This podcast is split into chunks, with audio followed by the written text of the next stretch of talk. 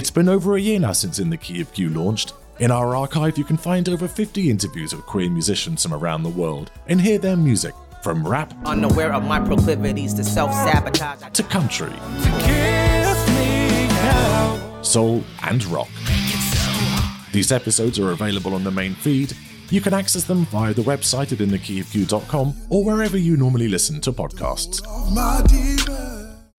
One of the topics covered in today's episode involves the murder of a 16 year old boy. Please do consult the show notes for support links if you feel affected by this. If you're loving this podcast, please think about supporting the show by visiting patreon.com slash in the key of Q. For as little as £3 a month, approximately $5, you can enjoy all sorts of exclusive content, including our series Songs to Save from Armageddon. That's at patreon.com slash in the key of Q. And a big thanks to Apple Podcast user GuyFK1 for his five-star review. Why not leave your own and maybe get a shout out? And to those of us listening, let's pledge to support the brilliant and strong communities of Flint, Michigan. Today's guest and I are already chatting about live event plans, which we hope to share with you all in the coming months. All that's left to say is enjoy the episode.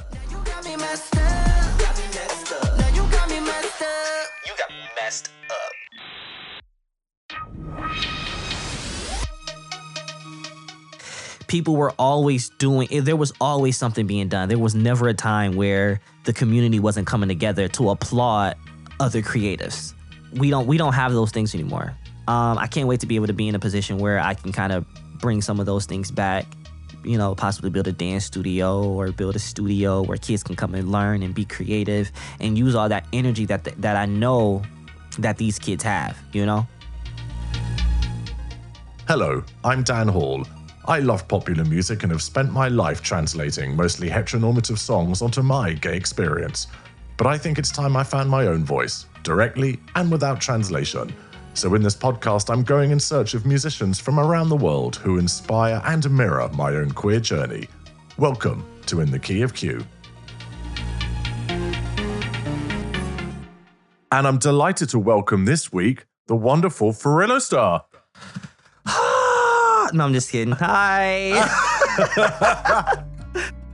They don't wanna see us winning. Living in a world where our love is considered sinning. Felt this from the beginning. Just me and you, yeah, we in it. And it's crazy how I've been thinking of you lately. So focused on the bag, gotta get it fast. Hop on this holly and see where it take me. So, what does your queer identity mean to you? Oh my gosh. Um so much because for so long um for so long I didn't understand it. Uh you know, I grew up in um not only a black home but a black community, a black urban community and um a lot of times, you know what I'm saying, uh the, the black home and the black urban community don't it's something gay, queer, LGBTQ is something that they don't understand and they don't get. And with with every with I feel like something that everybody does is when you don't understand something or when something is unfamiliar, people write it off or they dismiss it. So growing up, I was like super super confused and battling and didn't really didn't really know or understand myself because I never really took out the time. I didn't really have anybody to kind of to look up to about it. I just kind of had to like go through it myself until I became like a late teenager. But um and then I was doing music and then that whole thing with music with with uh you know you can't be gay, you can't be queer in R&B music like it doesn't really work. Um even like my first EP, my first EP um that I put out in 20 18 it's literally titled pride right? It's literally titled pride. Not because of anything um queer related. I just titled it pride because i uh before like recording the recording the ep i was kind of going through so much and i started feeling super insecure literally about the whole gay thing and um recording the ep i just kind of felt really i felt stronger i felt like wait a minute i can do this bro like i'm super talented you know what I mean? I always kind of felt like nobody was really paying attention to me because Yeah. I was queer and like people knew and stuff like that. Um, so I was just like, you know what? I'm super proud of this project, no matter what anybody says. But anyways, it's titled Pride. But um, I actually referenced like her and she, and I'm like, this is so stupid. Like, why did I say that? You know what I mean? Like, I was so kind of like super mad at myself about it. Do you still use those pronouns when you perform those songs live? I don't. I don't. I give all salutes and kudos to Lil Nas X for kind of just saying, like, you know what, I'm gonna be me and do this shit and I'm still gonna pop. And like when he came out, I was just like, oh my gosh, please work for him. Please work, please work, please work. Like I was like praying that it like worked.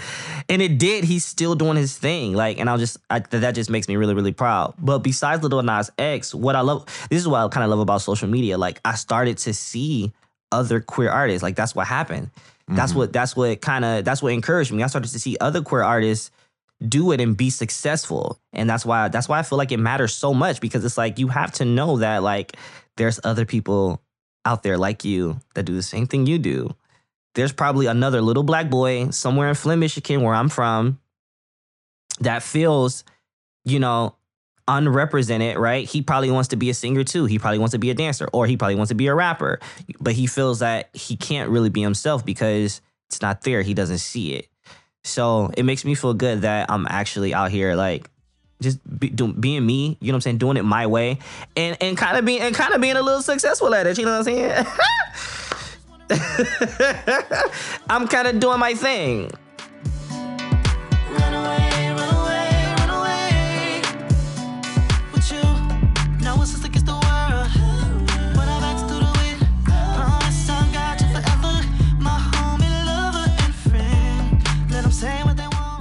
What made this? What put this shy boy that I see in front of me now? I know, right? That's so crazy because I grew up really, really shy. Okay, so I'm from I'm from Flint, Michigan. I'm born and raised here. My mom is a dancer. My dad's a singer. My dad is also a DJ.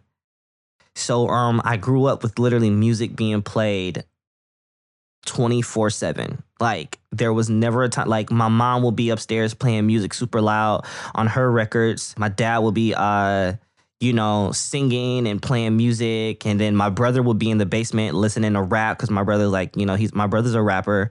Well, was a rapper, and um, so like you know, he was really into hip hop. You know, this is like the late, this is like the '90s. You know what I mean? So he was like really into hip hop. That's kind of was a thing. My sister, my sister's not a singer or dancer, but she loves music. Uh, she'll be in her room listening to like TLC and Missy Elliott and you know Aaliyah, Aaliyah. So like music was always being played. I was born with metatarsus adductus. I don't know if you've ever heard of that. It's a very strange deformity that um you can be born with. It's in the limbs of a person, so like their arms or their legs, when um the bones aren't fully developed. Every other Monday from the day I was born, I had to get my legs broken, not necessarily broken, because you know baby bones are like really soft. So I had to get them broken every other Monday to in different places and then put a cast on. So they would break, put a cast on. Two weeks later, we'll go back, take the cast off, break, bend them some more, put a cast on. Two weeks later, and I did that for a year. My mom said, uh, she was like, you know what, we're not gonna do this anymore. She decided that she didn't want to do it anymore. And um, so she took the cast off herself because my mom was also a nurse. And um, that same day she took the cast off, I started to walk. So me dancing was like a huge deal for my mom. What's her name?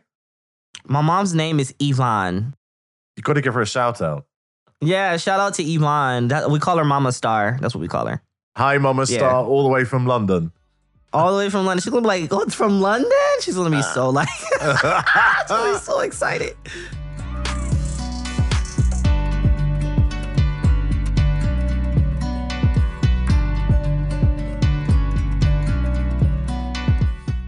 There's no rule book or hand guide to raise a child, right? And uh, but but I feel like um in the world we there's there's certain rules, right? There's there, they we we make up our own certain rules to raising a heterosexual child, right? And my mom my mom never had a queer child, so it was almost like I'm not gonna blame her for not understanding. You know, she, she it wasn't her experience really to understand. You know, um, but my mom loved me. You know, like she she loved me unconditionally, and I and I know that. I had a lot of male friends, and like I said, living in the urban community, it was just certain things that you were supposed to do if you were a boy. You know, it was you're a boy, you do this, you walk like this, you talk like this, you dress like this, and I always had it a little bit difficult because I was never interested in those things. I've never picked up a basketball ever. Like what? I I, I end up I end up meeting one of my best friends. Even one of my best friends till this day. He's actually one of my dancers. His name is Andre, and um, I met him, and he was like the first. I'm doing air quotes, gay person. Um, I did air quotes because you know we were like 14, 15, like Mm-hmm. he was so himself. It was him. and Actually, um, I, I wanted to also mention a person I met him with. I met another guy. His name was Virgil. So I met them together. I met Virgil and Dre together. Um, Virgil uh, passed away when we were 16. He was shot. All that we know is um, he was walking, and um, literally somebody walked up to him and shot him in the neck. That's all we know. We don't really know what happened. Like nobody, nobody was there. It was just him. I remember going to school and getting a, and getting like a text message saying it, and everybody's crying in the school. Everybody, literally everybody in the school is crying, like just emotional. It was so crazy. Um, I remember, I remember not crying for a long time. I remember going to the funeral. I didn't cry. When everybody else was crying, I wasn't crying. And I just remember I was in the shower one day. I think maybe like a month or two later. It was so long. It was so long. And I was in the shower and I just started crying in the shower and I couldn't control it. And I I, I couldn't control it. I was just like, oh my gosh, like I think I just it just really just started to hit me that like, oh my gosh, like he's really gone. Like he's not here. Like, wow. He was one of like, you know, my first the one of the first queer persons I ever met and I looked up to him so much. I'm really happy though because we also he also danced with us too, and um, I'm really happy that I had my other the, the other people that I was also dancing with. My dance group name was Final Destination, by the way. We were hot. Anyways, um, I'm really glad that I had those people. We had each other because Yeah. we really helped each other kind of get through that. And me and my best friend talk all the time. You know, it's so easy to just kind of say it and just keep going, you know? Because, and I think because like we're so numb to it happening, you know what I mean? Which is so fucked up because that's, that's like some shit you shouldn't, you, you shouldn't be used to saying that or you shouldn't be used to hearing that. Me and my friends, we joke all the time. Like when we hear gunshots, we just be like, hmm. You know, like it doesn't even like move us or faze us or anything like that. And we'd be like, yo, that's so fucked up that none of nobody flinched. like, that's not that's not normal. And I think it is an even bigger problem in the wider society in that they care less when it happens within black communities. One hundred percent. Yeah. One hundred percent. You know, if it is, you know, when it is white people being killed, you know, law enforcement people go nuts. Oh, One hundred percent. Yeah. It's like I, I heard a I heard a journalist say the other day, how many black bodies do you think there would have been if they had been black men storming the Capitol? Oh my god. Yeah. Yeah. No, it w- it would have been just dead bodies all over the place. I know it would have. I know it would have. disparity is bad enough anyway. But when you can see so clearly that disparity extending to law and order, it is truly alarming. And and I think that is one of the reasons why it is important that we don't just go, oh, it's just another, oh, that's that that happens in in American black communities. It's just something that happens. You know, no, you know, Right. missing the bus is something that happens or you know getting Right. home and realizing that the fridge in the convenience store isn't right and your milk's gone off that's something that happens Right? That's something that happens. Yeah. yeah. people dying isn't and shouldn't be No, not at all. Yeah, not at all. But meeting meeting them too, I was like, oh my gosh, like these are my people. Like you know, these are my people. And it's something that RuPaul's always say, like, you know, the the best part of being um, you know, the best part of being in the community is that we get to choose our own family. Yeah. So like I our wanted to be around family a logical family. I wanted to be around them every day. i'm 48 now and i'm finding my logical family is getting more important to me as i get older you know Mm-hmm. Yeah, and yeah. as a community i think we're very we're very lucky for that i mean even the fact that we're having this call we are of completely different ages completely different backgrounds and yet we have a commonality of connection which i think is lovely I think it's so lovely. I think that, and I, and I, I swear, I think it's powerful. I really do think Yeah. it's powerful. You've been on my mind, haven't had much time. I was always gone, I was always on the road. Trying to change my life, trying to do what's right. Going hard every night, trying to change our life. But when I, Get back, we can party, or kick back, or we can chill, or sit back. Netflix and chill, I just might hit that. Late nights with you, late nights with you, late nights with you, late nights with you, late nights with you, late nights with you, late nights with you, late nights with you.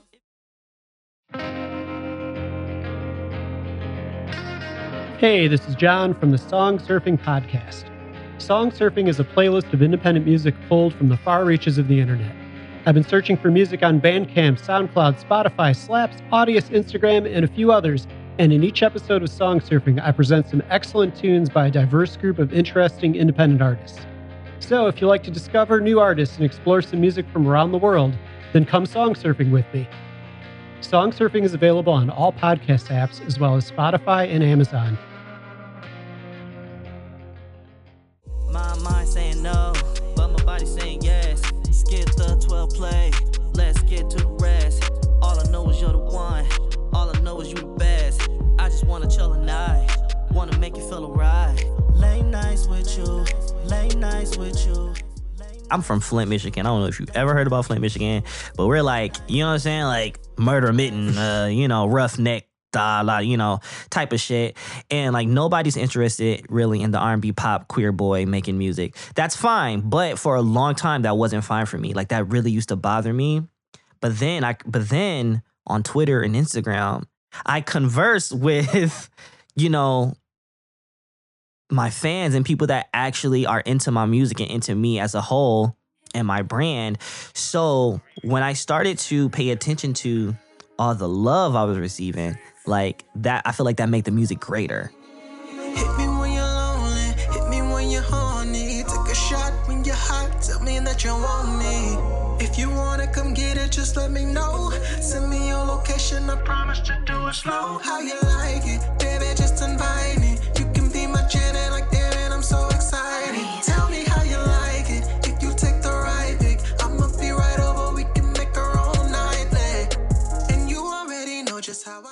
we were in the studio one night and I get a like a Snapchat message and me not even thinking of like anything. Uh, I wasn't by my phone. I don't know where where I was, but I wasn't by my phone. So I told my best friend, I was like, "Yeah, open it. Let me know what it says."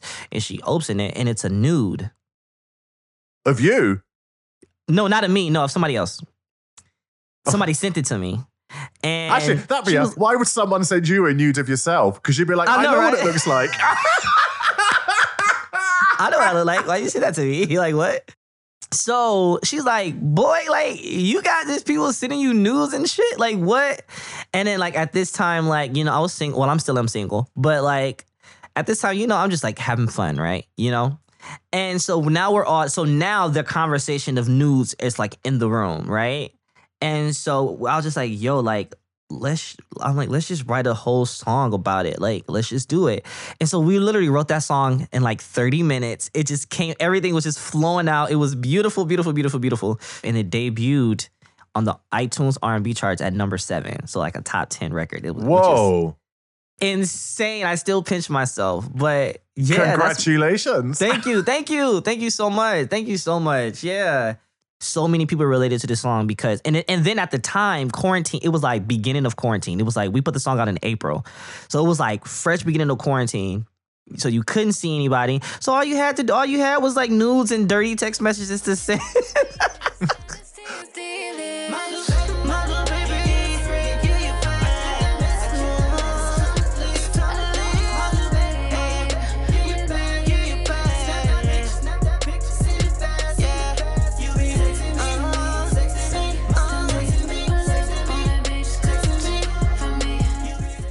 I'm from a part of the town where a lot of people wouldn't want to go to. I know a lot of kids that probably can dance, but they don't they don't have the vision that oh dancing could be a job. I can do what I love as a job because that we don't have any resources to help them or teach them that Or they don't have self esteem enough to think that people would want to Oh. see them dance. Let's go there. Self exactly self esteem enough. You know, I I think it's really important to build the community, to build the community up, and the kids that are in the community. You know, oh man, the lived experience of living in Flint, Michigan is hearing gunshots, seeing you know uh drugs being dealt, seeing your parents do drugs, being a part of that. Um, a couple years ago, we had the water crisis here. I'm not sure if you're familiar with that but it was huge. It was uh it was an overly amount of lead in the water, so that really changed the city. I think forever. Oh my God. Uh, yeah, yeah, poisoning. You know, people died, kids died. It was, it was, it was, it was a big deal, you know. And so on top, and so on top of having lead in the water, now there's no jobs here. You know, when they do bring jobs here, they don't even hire the people in the community. They hire outside people to come work in the community. Um, Why is that? uh, I, you know what? I think that um, I think there's just they're just the staple of where I'm from, just being bad, and I don't and I don't I don't believe I don't believe that that stamp that they put on the city. I don't think the city is 100 percent bad. I think this the the city and the community lacks opportunity. Mm-hmm.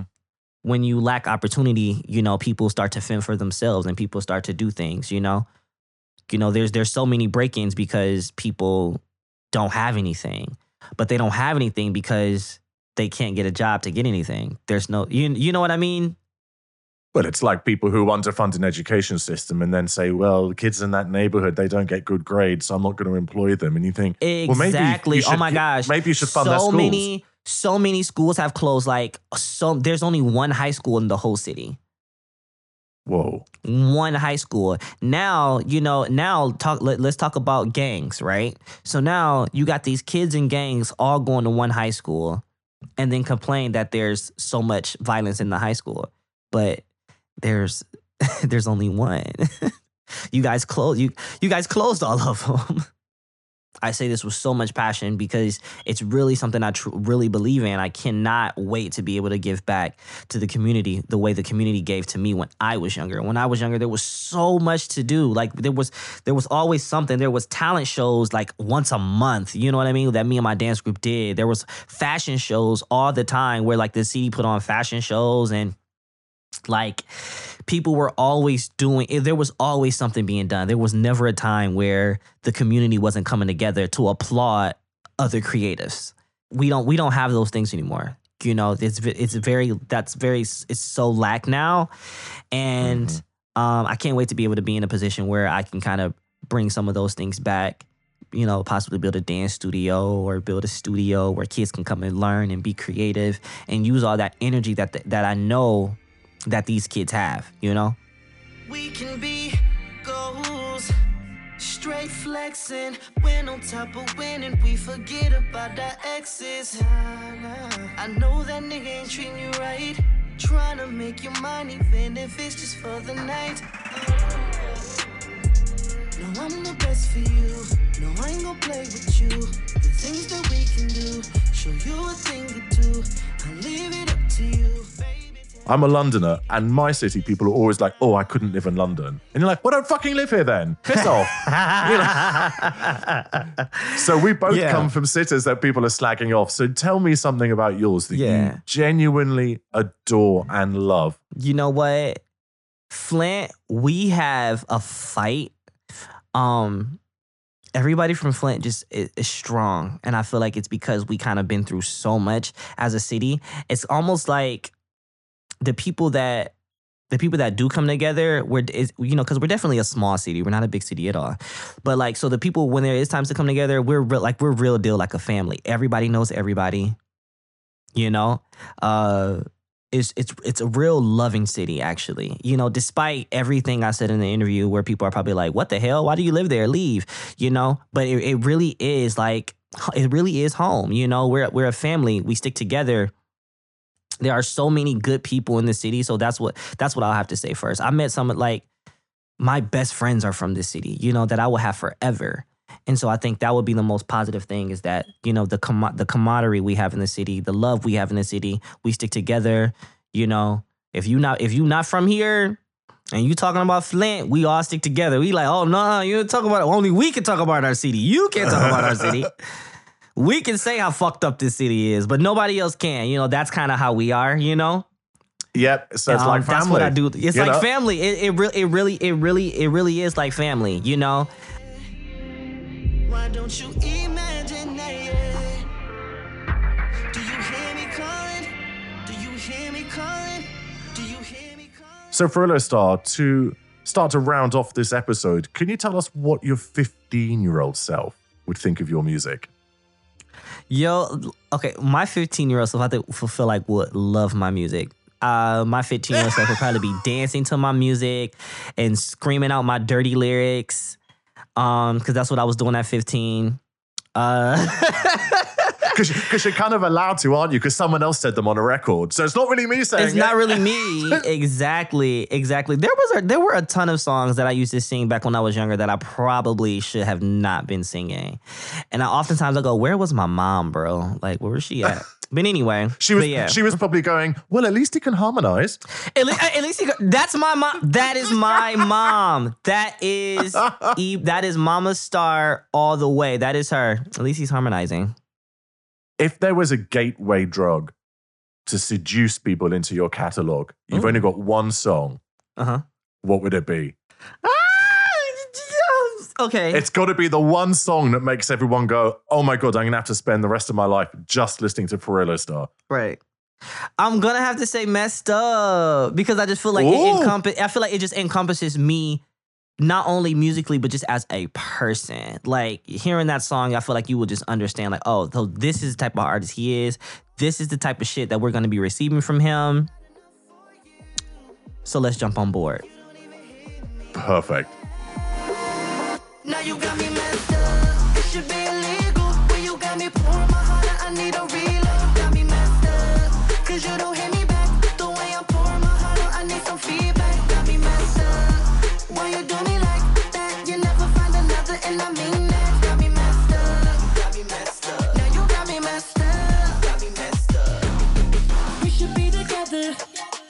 You don't do right, and you don't act right. Well, I guess I'll see you later.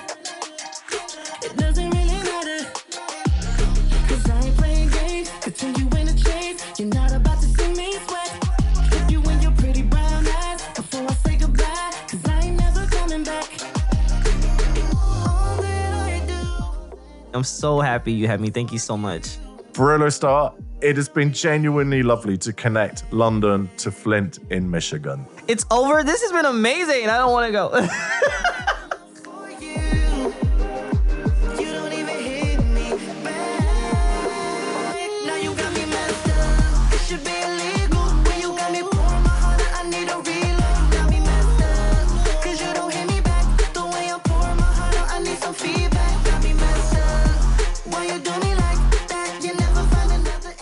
If you are affected by any of the issues raised in this episode, support links are provided in the show notes. Our opening music is by Paul Lee Nidu at unstoppablemonsters.com. Remember to check out the show notes for a link to the Spotify playlist and support the pod at patreon.com slash in the key of Q. There's all sorts of exclusive bonus content there. Join the pod on social media and do please rate and review. It really helps. Many thanks to Kajan Kantha and Murray Lang for their help on this episode. I'm Dan Hall, recording at Pup Media Consultancy, and this is In the Key of Q. See you next Tuesday.